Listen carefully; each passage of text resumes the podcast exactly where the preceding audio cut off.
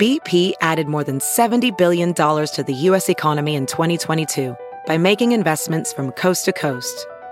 Investments like building charging hubs for fleets of electric buses in California and starting up new infrastructure in the Gulf of Mexico. It's and, not or.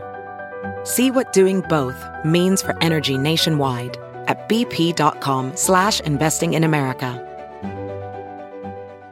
This episode is brought to you in part by Noom. Forget one-size-fits-all diets. With Noom, you get a personalized weight loss plan that's tailored to your lifestyle.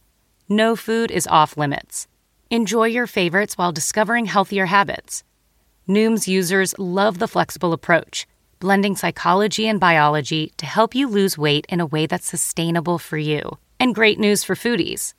Noom just released the Noom Kitchen Cookbook with 100 delicious healthy recipes. Stay focused on what's important to you with Noom's psychology and biology based approach. Sign up for your trial today at Noom.com. That's N O O M.com. Grab your copy of The Noom Kitchen wherever books are sold.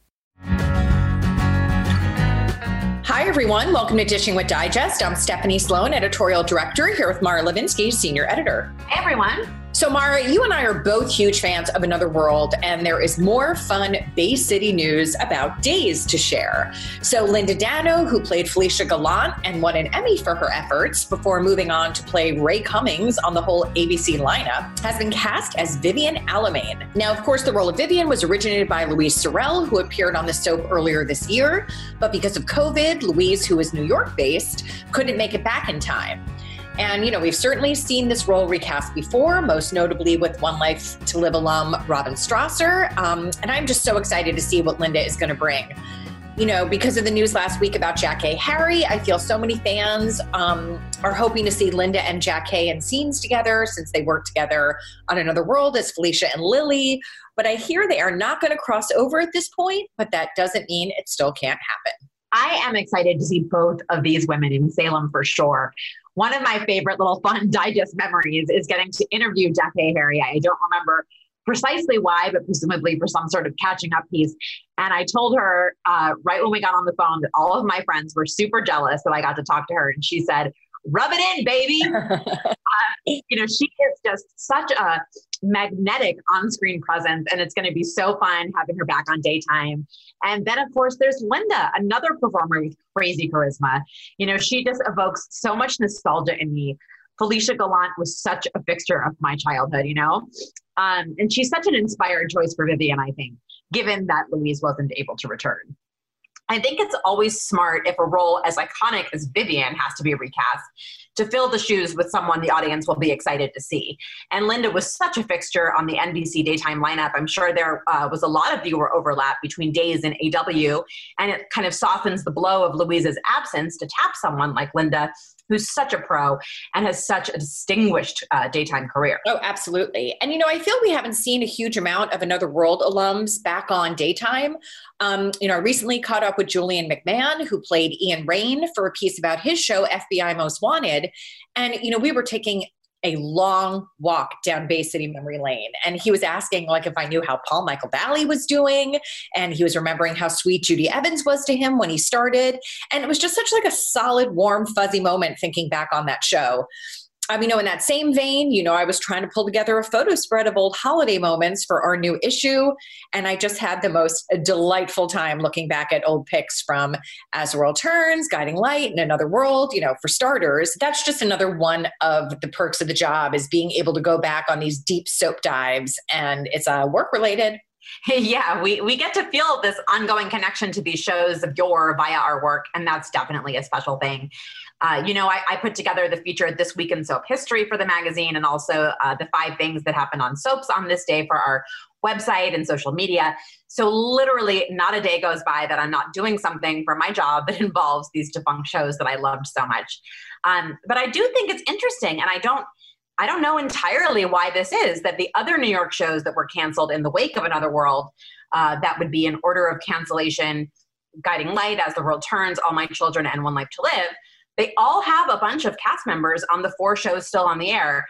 I mean, GH has alums of all four of those shows in key roles. Wow. Uh, whereas, you know, that's not so much the case with Another World. Uh, of course, there's Judy Evans, but she had been on days before her AW years. And Rena Sofer, B&B's Quinn, had done a short-term uh, role in the late 1980s and we've certainly seen other people pop up here and there over the years, but there there just wasn't this flood of another world actors getting snapped up by the other shows, and that's such a shame because it was so very filled with talent. Oh, beyond. I mean, that's also the whole East Coast versus West Coast situation. You know, most of these Another World actors are East Coast based. And with all the shows filming in Los Angeles, it requires so much coordination and travel. And especially now, you know, travel is so hard. And it's just such a shame. When I did a catching up with Stephen Schnetzer, who famously played Cass Winthrop, he did mention to me that one of the LA shows had reached out to him to come on for a handful of episodes.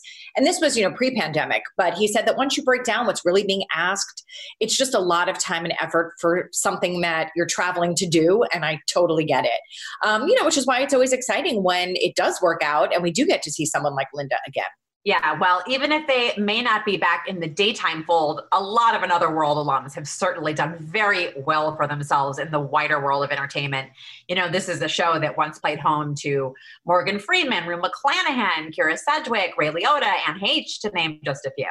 And to name one more, our guest today, Amy Carlson, who has had a most impressive primetime career since leaving the role of Bay City's Josie. So let's check in with her and see what she's been up to. Hi, Amy. Hi, how are you? Good. How are you? Good. Well, thank you so much for joining us today. We are so excited to catch up with you. Me too. Well, let us start at the beginning. Uh, you were born in Glen Ellyn, Illinois, as one of four kids. Um, so tell us about when your interest in performing emerged. Well, I when I was young, I really liked. Uh, I wanted to do the school plays, and I there was plays in in elementary school. Um, and I remember wanting to be in a play that was about a bear, and I auditioned. I really wanted to be the bear, but the problem was the bear's name was Herman, so I didn't get the part but that drove me to want to get more parts and i acted in junior high but then basically in high school i started running and it took so much time and we would go downstate. We were quite good. I ran with my little sister. She was amazing. Anyway so we did, we were very competitive and it took up a lot of time. So i couldn't do theater at the same time. So i sort of just dropped out of uh, theater and focused on athletics all through high school Mm-hmm. Um, well, I know that you were active in theater in in college, but how did you make the leap into professional acting?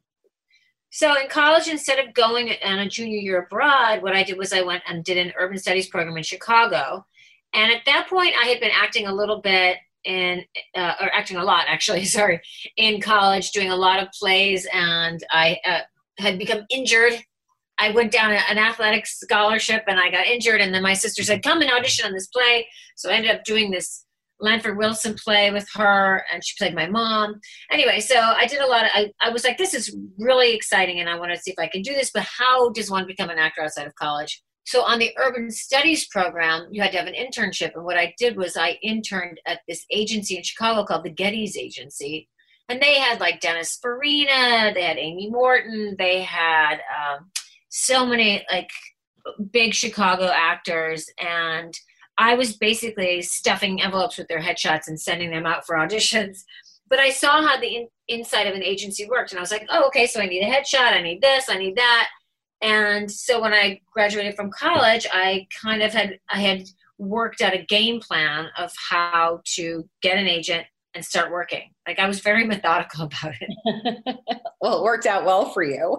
Um, so you first came on our radar in 1993 when you landed the role of Josie Watts on Another World. So what do you remember about that audition process? So I had um, just speaking about agents. So I had recently switched agencies, and I had this agent named Chuck Saucier, and he was at an agency called Jefferson and Associates, and he had just moved from New York, so he was very connected in the New York scene. He knew um, Jeffrey, oh my God, Jeffrey Johnson, the casting director, and he was representing me and i was doing a lot of tv in chicago at the time. I was working on this show called the untouchables with william forsythe and uh, i was doing uh, this other show called um, missing persons with daniel j. Travanti from hill street blue so and i was playing multiple characters. They would just change my hair and i did multiple episodes on both shows. Uh, and Jeffrey Johnson called Chuck in Chicago because they were really they only look in New York or where, wherever is local. But he said, "You don't happen to have someone who's like this? And he described Josie. Um, and Chuck was like, actually, I do have someone. So I think they sent some tape from one of these shows I was doing, and Jeffrey was like, yes. And so they flew me out to New York, which I had never been. They put me up at a hotel near Grand, I remember it was near Grand Central. I think it was the Hyatt, if I remember, something like that. And I remember just walking around Grand Central, just being like, where am I? What is this? And I went shopping with my mom in Chicago. I was like, I have to have a nice outfit. And uh, so I, I, I, got these outfits and uh, was in New York. And then I went and I screen tested and there were other girls there. It was like, you know, like some New York, like rental space. And, but they, it was quite serious audition. Um, and I screen tested with Matt Crane and I ended up having to kiss the, mm-hmm. every soap audition. And I later auditioned people too for jobs. uh, but like if you're auditioning people, like it is like a day of it's a not a COVID friendly day. Let's say that it is a day of making out with people who are testing. I mean, I so I had to end up kissing Matt Crane, and um, I remember um, Dennis, who was the stage manager at the time, he said to me years later when I was had the job for and had had the job, or maybe it was even after, he was just like, "This girl's never gonna get the part. This girl looks rough." But I played it that way because like I had prepared this. They told me the character had gone off to be a model and had gotten caught up in like a prostitution ring. The thing is, she was wounded you know and so i played her i played her wounded. Obviously even though you've done some episodic work daytime is a whole other ball game in terms of workload line memorization pace of production and so forth. What was it like for you to make that adjustment? I had a really strong knack. Like i when i was in college doing plays uh, memorization was very easy for me. And i would often lay uh, like lie you know when you're like lying near the stage when people are running their scenes and when they call line i would just tell them their line before the stage manager had time to look down because my brain just it was not a problem you know so that was really easy.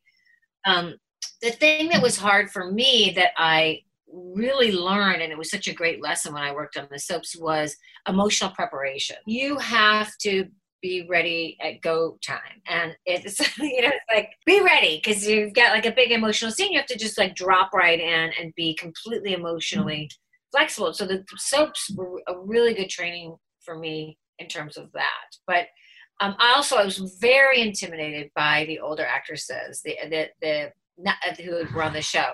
So that was the hard part for me. That was harder than the lines or the acting. It was like, um, the soap opera divas were scary to me when I got um, you had like a lot of young people in your story. Um, when you look back, who were you close to there? Um, I was very close with Anna Holbrook, and I still am very close with her. She really took me under her wing, and she was super kind to me and um, helped me out. Um, initially, also Julian, who I'm working with now on FBI Most Wanted, he was he and I worked together and we were both like kind of green in New York and we um, were close. Um, who else originally? David Forsythe was amazing. Mm-hmm. And this producer John Valente, who I called, he, he, took me aside after a while because my David Forsythe played um, John, and I was straight from Chicago, and I didn't know that I said John. he, it was John, John, and he's like, Amy, you have to stop saying John. It's not John it's John. And I was like, I say John? anyway. Bay City was in Illinois. What's the problem? Yeah, exactly. I think because the producer's name was John, that he was like, it's not John, it's John. I, like, I gotta get rid of the Chicago accent. Uh, so anyway, yeah, and uh, who else was I working with at the beginning? Um, Diego Serrano came on pretty quickly, and we were friends. Um, Robin Christopher, Matt Crane, and I were friends. Um, and then later Dahlia Salem and I came. She came on, and I was close with her. Um, and Linda, I mean, Linda Dano is like one of the most generous people on the planet. I mean, literally, she and Dahlia and I would ride into the set because they didn't pick people up. Um, they we met at a weird diner that was 24 hours so that we could stand somewhere inside at five o'clock in the morning when the car pulled up and we all got in the car. Um, and I would ride in with Linda, who was on this like Atkins diet before anyone had heard of Atkins or whatever. She'd be munching on a big giant turkey leg at five o'clock in the morning. I was just like, what is going on? Uh, but she was really had a great sense of humor about it all, was really supportive, and I mean, she and I are still close. And I mean, she's just a phenomenal human being. So, well, as Josie, you lived out so many different iterations of the character. She went through so much. You did so much heavy dramatic storytelling. Uh, what's you know what stands out to you as like particularly memorable storyline uh, moments that you experienced as Josie? Well, it's so funny when people say to me who didn't watch Another World, they said they would they always ask me like, "Well, what did you play on the soap?" And I always say, short answer, uh, hooker turned cop. and they're like, "Oh, that's an obvious progression." And I was like, "Yeah, it was a very obvious progression." But what stands out to me is, um, in terms of the experiences with Josie, is like she showed up. She was really wounded. Her mom, her mama, was a, her mama was very. Um, she was suffering from um, some mental illness, and uh, so it took a while for me and for the writers to sort of figure out like well where is this character going to go? Um, and i'm trying to think like what was it that in me or in them that sparked this idea that josie would become a cop uh, whoever came up with that idea that was a real stroke of genius because it gave this fragile character you know, you know broken character damaged character uh, something to go for and some place to find strength. And it was just a really genius storyline. And uh, it got it allowed me to work with um, Rhonda Ross, and uh, who's still very very good friend of mine. Um, and it was just like a really that transition was I think just a stroke of genius on and the writers. And I've God, I wish I could remember. It might come to me, but like I don't really exactly remember what was the turning point. I don't either. Me neither. Yeah, it's like get the idea to become a cop. But it was like 25 years ago at this point. I mean, oh my god, it was like lifetimes ago. Yeah. But anyway, yeah. So I mean, that that's exactly. But that, that's like really like the most fascinating thing I think about the soaps, especially that particular time where they were less I'm not less precious, you know what I'm saying? Because there was a, a lot, so they could do a lot of different things, uh, and the writers could really be inspired by a particular actor and what they were giving them, and then write for that. Right. And that's so cool. They could just be like, I mean, we were just like they're like paper dolls, you know, just like, oh, I see that doll's armbands like that. Let's make her do that. Let's have her be a gymnast. Gymnast, you know. I don't know. No, it's true. Um, well, you did stay there until 1998. What? Uh, how'd you make the decision to leave? I did um, my first contract, and then I negotiated for like one more year because I knew that I wanted to explore other things. Um, so, um, but I wanted to sort of finish this storyline that that they had, and, and it was right in the middle. Like my contract came up right in the middle of the, the stride of that that story, and I was really having fun. But I knew that I wanted to give myself a chance to try to do other things. So uh, I just decided to that it was time. And once I got once I got her married, and on the cover of Soap Opera Digest, as I recall. Yes, yes, I still have copies of that, by the way.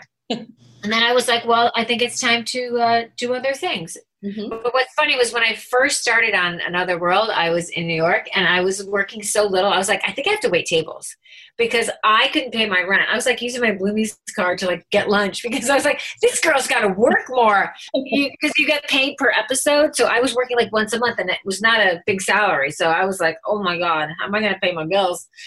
Anyway, but then I started working more. So that was really helpful. Mm-hmm. Um, that's just a side note because I was always like, oh, I'm on TV. I should be able to afford nice clothes. And no, not until you, not, not if your character is only working once a month. You cannot afford nice clothes.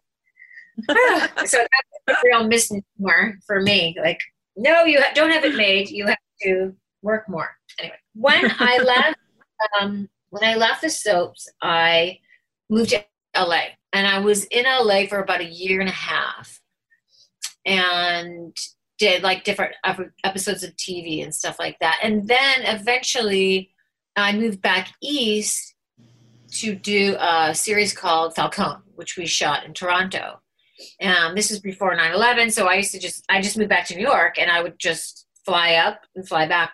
You know, it was really easy. You remember those days without all the security, and you could just hop on a plane to Toronto. Yeah. So, so that's what I did. Um, and then after Falcone, I just I got Third Watch, and so I stayed in New York and did Third Watch.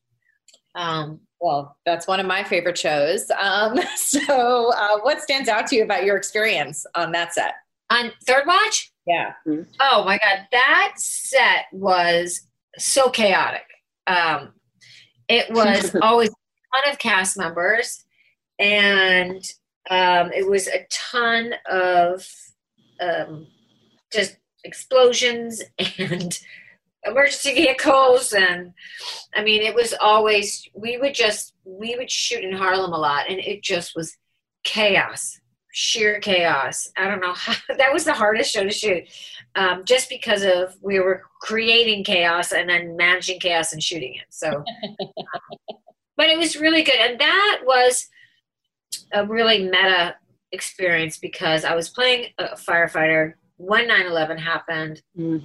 I had a lot of friends. We lost 13 people who worked on the set at 9-11, background actors and cops. People who we knew, the guy who from Rescue 3, uh, who taught me to um, use it, you know, uh, the fire hose and stuff. Uh, he died in 9-11. It was just like a lot of meta experience. It was like a very weirdly powerful experience um, on so many different levels that, that crossed over from entertainment into real life and it was really it was intense oh my goodness yeah um, did you feel at the time when you got that show that it would be a game changer for you? And I mean, you had gotten some really good credits prior to that, you know, in NYPD, like CSI, Law and Order, that kind of stuff. But this was a real, you know, long term role.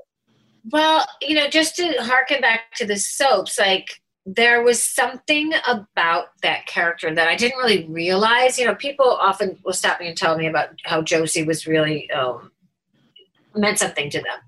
Um, and then same thing with that. Like there was something about that character, Alex Taylor, that really resonated with people somehow. So um, no, I didn't know it at the time um, because I felt they she didn't do a ton. She was like kind of like you know like the oddball girl in the firehouse you know? But then again like i had so many i think at the time there was only 19 female firefighters in new york city in the fdny so yeah so i and i knew like most of them um, but they would reach out to me and tell me how much that character meant to them. And also just people I don't know, she struck a chord with people, maybe because of her loss, echoed the loss of so many Americans at that time, because mm-hmm. um, she lost her father in 9 11, and, and she was sort of embodying that. But yeah, I didn't really know it at the time, but still, people will stop me about Alex Taylor. Well, you followed up that series with another series, Trial by Jury, um, where you got to work with the legendary Bebe Neuwirth, among others. What was your experience on that show like? Um, I threw my hip out from sitting cross-legged behind a bench for so many hours at a time. No, I'm joking. I literally did though, because you would have to. They would be like, "Your legs are crossed that way," and you would you would sit there for so long in these courtroom scenes that, like, you know, if you sit cross-legged one way for too long, I mean, I was like, so that was like the most physically demanding show for doing nothing because of the way we had to sit. You can't cross that way. You were across this way. I'm like, okay, but it's like five hours in. I got to uncross. um, anyway, that show was great. There's so many terrific actors. The thing that stands out about that show is how many terrific actors went through the, that set from Candice Bergen to Bradley Cooper to, um, oh yes, Angela Lansbury. My God, I was, I was like, Agatha Christie. No, Angela Lansbury. What's wrong? Of course, Angela Lansbury. Uh, Alfred Molina. Like so many people, Elisabeth Moss, like just so many incredible. If you go back and look at who worked on Trial by Jury, like we had the creme de la creme of actors work to work with, and so that was fantastic. Um, and sadly, I was there. I remember being feeling like um like a Shirley MacLaine in terms of endearment because um, Jerry Orbach was so sick at the time, and I was like, you know, I remember sitting with him in his room, and he was just like sweating, and he he was very close to his death, and he had cancer, and I'm like, you should just go home. And he was showing me he was the sweetest, like most interesting, longest career man, and showing me different memorabilia in his dressing room and whatnot. But I was like, literally, like, shoot the scene, get the guy, shoot the scene. I was like, get him out of here. You know, I was like the scene in terms of the gym. I wanted to run down inside and be like, get him out of here. um, but he was there very um, incredible and patient. And I, I, couldn't believe his, the strength that he had to, to continue shooting it for as long as he did when he was so sick. Mm-hmm. Um, and then in 2010, you began your seven year association with the CBS mega hit Blue Bloods, playing Linda Reagan, wife to Donnie Wahlberg's Danny. So, did you have any idea when you were cast that the show would become such a big hit? Well, yes, only because of I didn't know if it would be it would be a hit, but I knew that it was going to um, definitely get to the air, get to air because you know you do so many pilots. I mean, the the LA is like the boulevard of broken dreams with discarded pilots, and actors pilot and never getting on the air, you know. But I knew because when when I was cast, it was Leonard Goldberg and Tom Selleck, and I was like, "Oh, this thing's going. This is going," you know.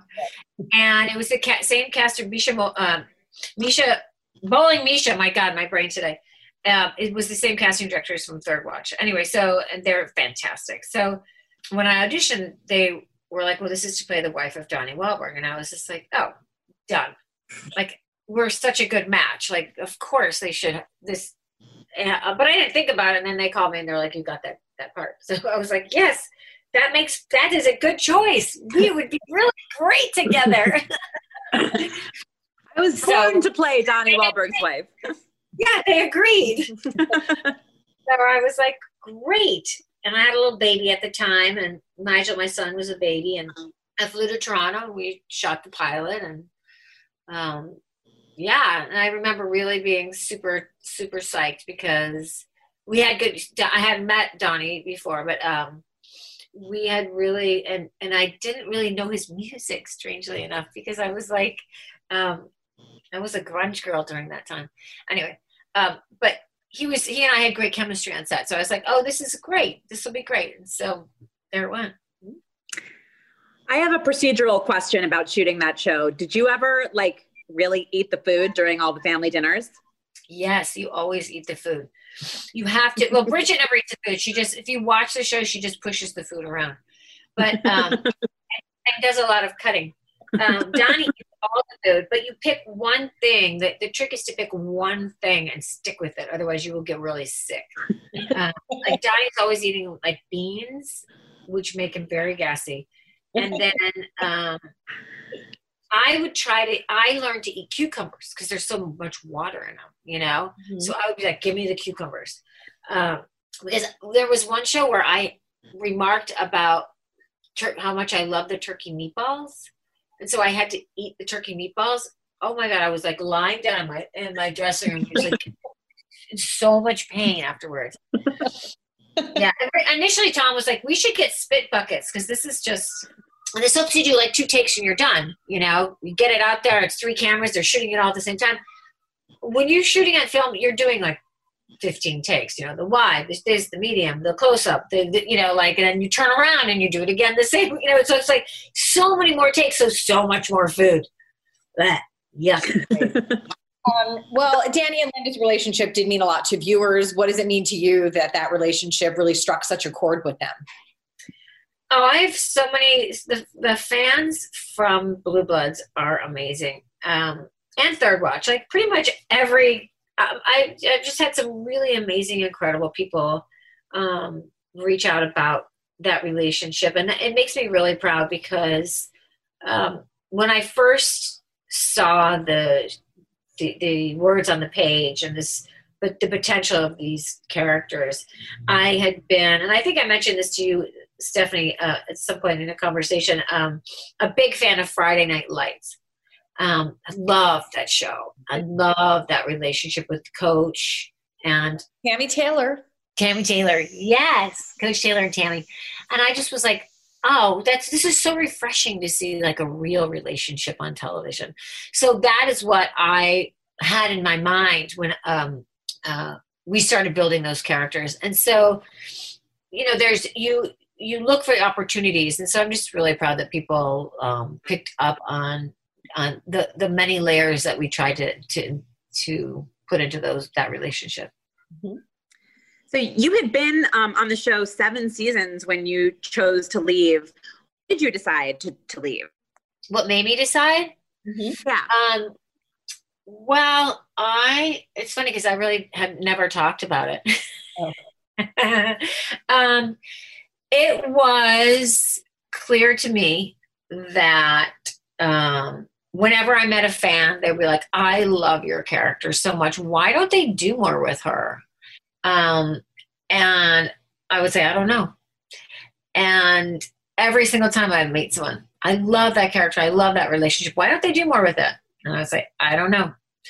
And I went to the head writer many times and I gave him a lot of ideas, but it was my show and they just weren't interested. And as an actor, um, I needed more to do, even though I was super grateful, and I'm still grateful to the show for what um, opportunities I had.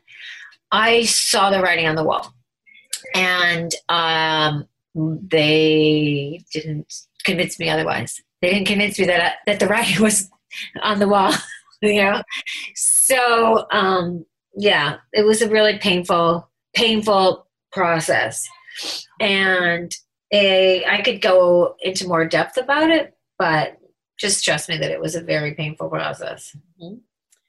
Well, we still pretty much can see you every day of the week because that show runs so many repeats on so many different channels.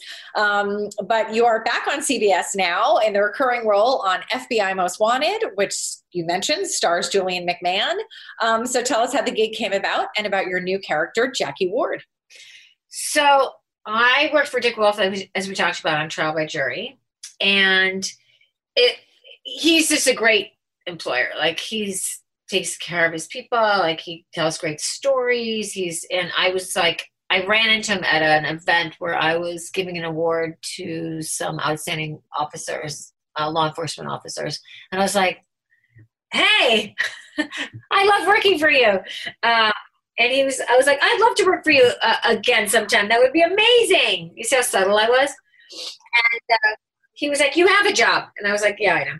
Well, then time passed, and here I was. Um, and I ran into his casting director and um, um, Jonathan Strauss. And when I at a play, I went to see um, Bobby Cannavale, who was on Third Watch, and Rose um, Byrne in this incredible production at BAM right before COVID hit of uh, Medea.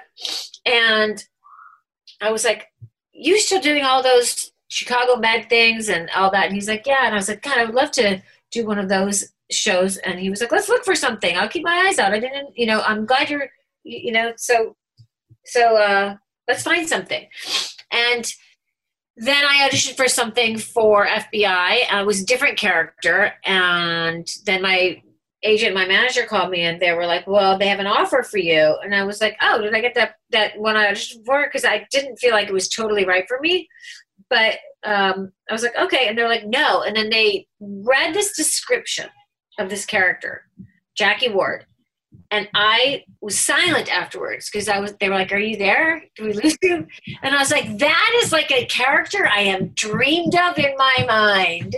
The way they described this character was like, she lives in her car and she's a bounty hunter and she's brash and she's, um, uh, you know, um, foul mouth and she's worships at the altar of Dolly Parton. And I was just like, who dreamt up who know who's been spying in my window?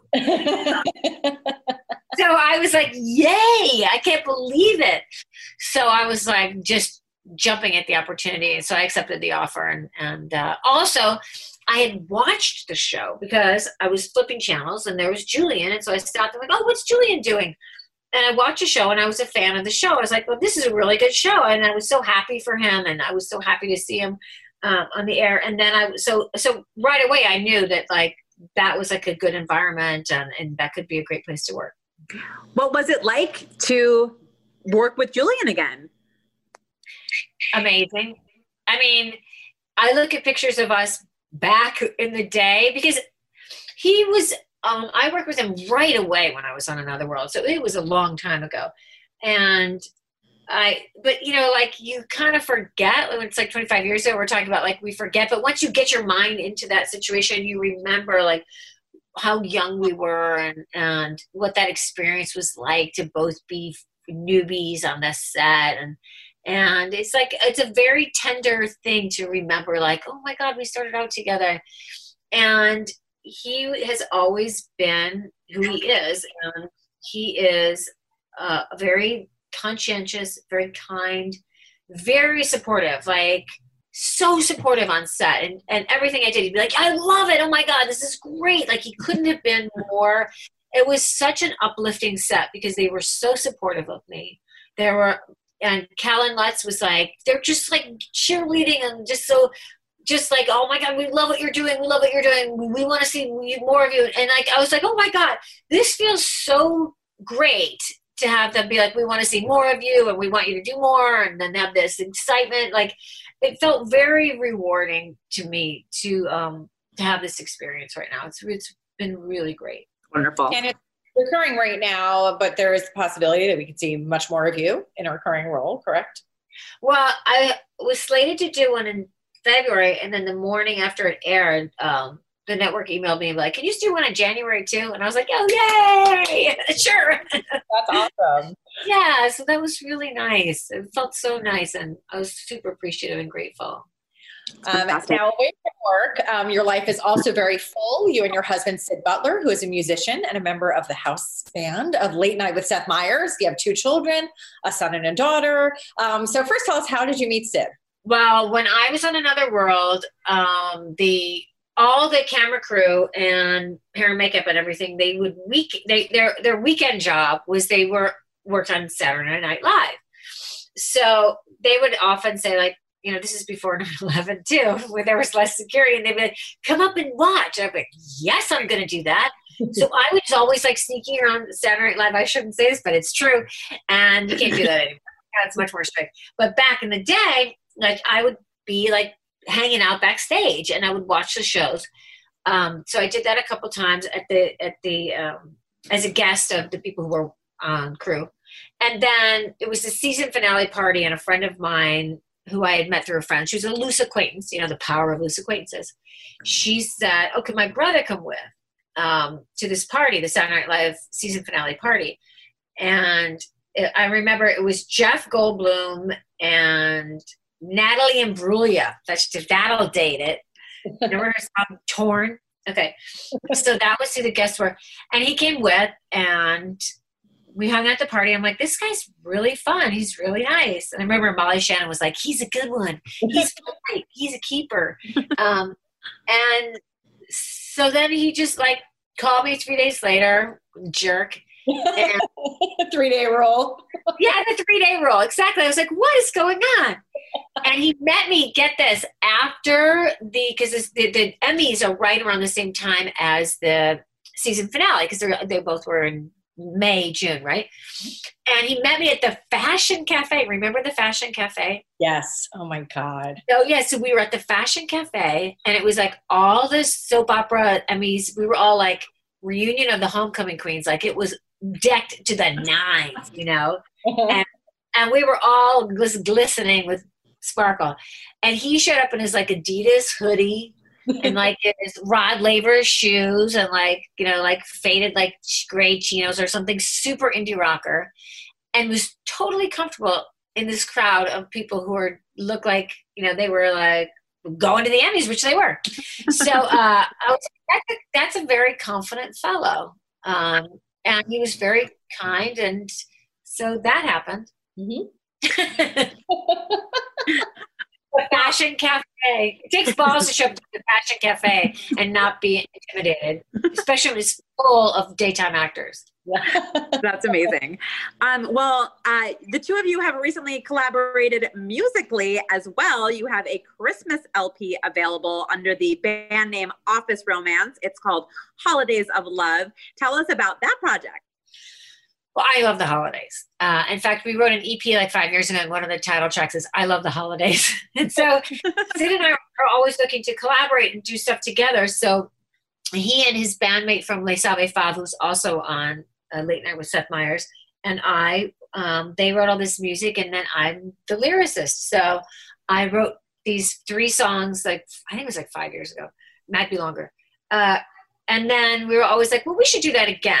So we were going to do another three song EP and uh, of holiday songs, and then we just kept writing, and they just kept writing, and they kept like creating. So we had, I think we had twelve songs, and they said we recorded them last year, and then they said, um, and I, but I didn't write lyrics because I was so like, oh my god, how am I going to write ten songs? So uh, then the lockdown happened in COVID, and Syd was like, "Well, there's nothing to do, Amy. Get, get going on those lyrics." and so we were like in this lockdown, and I'm like, just I was in this office uh, where I sit right now, and I was just like listening and writing lyrics and trying different lyrics and doing this. And so we ended up, and then we ended up recording with um, different artists remotely, you know, like they would record at their house on their gear and send it like we're like trying to take again, but a little bit more like this. And then in the end, we recorded these two. Um, Matt Hitt did that a lot at home. God bless Matt Hitt. I love him. Um, but the other, um, this uh, duo called Susu, um, Liza and Kia, they we went to a studio all masked up, and they went to the sound room, and we finished, and it was done, and it was like and it turned out great. I mean, I don't mean to like. I'm really proud of it, though. I mean, the the performances and it just turned out it's just a great holiday record, and um, so I'm just really really proud of it. Thanks for asking. And you sing on it. You're. I didn't even know you're a singer. You're amazing. Well, there was one song where I wrote that I was like, this is like a go-go song. It's like a real like poppy poppy song. And we had some um, people try it and i was like it's just not belinda carlisle enough. And then i was like you know what? We uh, we happened to be in martha's vineyard in june and no one was there and we went to get out of the city just to have a break. And there was like this sweaty little recording studio that we recorded at um, and it was sweaty because of COVID. You couldn't go, you couldn't open the doors. And we, me and my kids and Syd, it's like we're recording the song about the magic of snow, and I'm just the sweat is just pouring off of us. they couldn't like turn on the air because the sound, you know, and we were just, it was like 110 degrees in there, sweating, singing about snow. And the kids were like, We hate you, mom. now get up and do some cheering, guys. This is your part. And they were like, We hate child labor, mother. Got it done. Um, well, where can people find it and where can they find the video that you directed for it? So the video is on YouTube. You just put in Magic in the Air, Amy Carlson, Office Romance. It should pop up. And oh, thank you for asking about the video I directed. uh, and the, because I love it. It's very, people are like, oh, it's teary. It's perfect for the holidays. The other, um, the other, da, da, da, the other thing is they can find the record. Thank you. I was like, what else did you ask? You can find Office Romance. Um, you can, uh, if you have Alexa, you can say Alexa, play the album Holidays of Love by Office Romance, and she will play it. Mm-hmm. I worked out the phrasing. Oh, now she's starting it. Alexa, stop. She's starting it, but that is the language you use. Clearly. Because there's other things, you know, other names like that. Or you can just you can find it. It's on Spotify. It's on Amazon. We've been selling CDs, and they keep selling out of CDs on on because who buys CDs? a lot of people apparently buy CDs. uh, so um, Spotify, uh, what, what, else? Amazon, iTunes, like all the pretty much like, yeah. anywhere you pick it, you'll find it.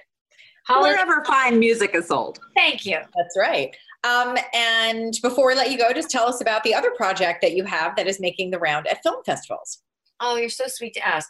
So I directed a short film called The Letter, and it was shot in the fall of 2019 in New York over a weekend. We and I loved that experience, and I acted in it because I'm a cheap hire, and I got um, Scott Cohen, who's a brilliant actor, who I worked on Trial by Jury with, and the whole crew was Third Watch people, was who I reconnected with by doing a film with Jason Wiles uh, in the spring of, of well, I forget when 2018 maybe 2019 I don't even remember. But anyway we did his film uh, and it was a labor of love. Syd came up with a concept and i tweaked the script to make the locations easier to shoot at for one weekend. And i shot it and it won i won best director and best actor at the hollywood international women's film festival Amazing. which was a great honor. And now it's on it's in contention for the short films at Cannes. And it's won different accolades here and there and it's uh it's like my new passion. So now i'm putting together a script to shoot next summer. That's um, phenomenal yeah. So i love it. Um so last question for you. Uh, i feel that a lot of people listening have probably been watching you and been a fan since you first joined another world. So we're talking many years of amy carlson fanship. What is your message to uh, those fans who followed you from the very beginning of your career? I love them from the bottom of my heart. I it's it's I have ornaments. I, as I said, I like I love the holidays. I have some ornaments in my tree that are were gifts given to me from Another World fans. Wow! And there's something just really special about people who have connected with you uh, since the beginning of your career. And that's how I feel. And in some ways, like my stories are their stories because we connect with people on screen um, who have something to say to their heart and their story and their soul. So, so in that way, my the people who appreciate my work, um, I feel connected to them in a very strong way because there's a reason that they pre- that they're fans of mine and and mutual, you know, is because we have something in common in our hearts and so I feel connected to my fans and I'm so grateful to them. Well, Amy, thank you so much. It was so great to catch up with you. Anyone who's listening, I have listened to the holiday album. It's great. Go get it. And um, have a very Merry Christmas. Thank you. Thank you guys so much for taking the time. It was great to take this time with you. Thank you so much for joining us. Thank you to Amy Carlson for being our guest. If you like this podcast, please subscribe wherever you listen to podcasts. Be sure to pick up a new issue on sale now and come back next week for another podcast.